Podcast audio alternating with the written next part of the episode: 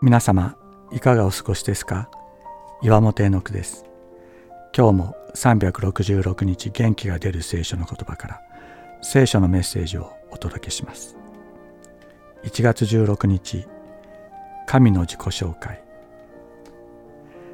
天地を作られた神は存在の危機に陥っている人を救うために歴史に介入し行動を起こされた時個人の神としてご自身をお表しになりました。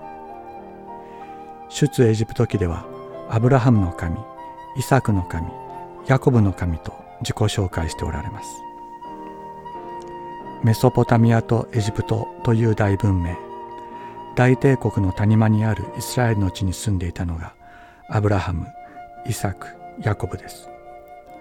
しかも彼らはそこを支配する王の顔色を見ながら生きなければならない遊牧民だったのです。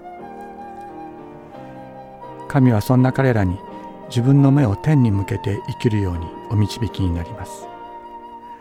彼らは決して完全な立派な人間ではありませんでした。神の約束を信じられなくなったことも人を騙し利己的行動に走ったこともあります。しかし神は彼らを見捨てることなく導き守り祝福なさいました。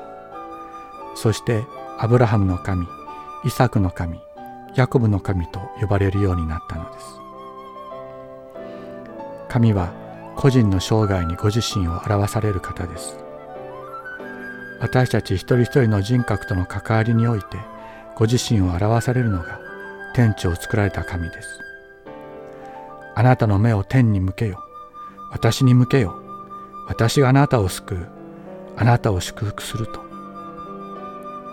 失敗や欠点の多い私たち。しかし天地を作られた神はアブラハムの神イサクの神ヤコブの神と呼ばれたようにご自分が救った者の名を使って自己紹介なさるお方。神は誰々の神と呼ばれることを恥となさらなかった。そこに自分の名前を入れて言ってみませんか？私の名を使ってあなたの名を使って自己紹介したいと願っている神がいるのです。しかし実際には彼らが憧れていたのはもっと良い故郷すなわち天の故郷でした。ですから神は彼らの神と呼ばれることを恥となさいませんでした。神が彼らのために都を用意されたのです。ヘブルビテの手紙第11章16節。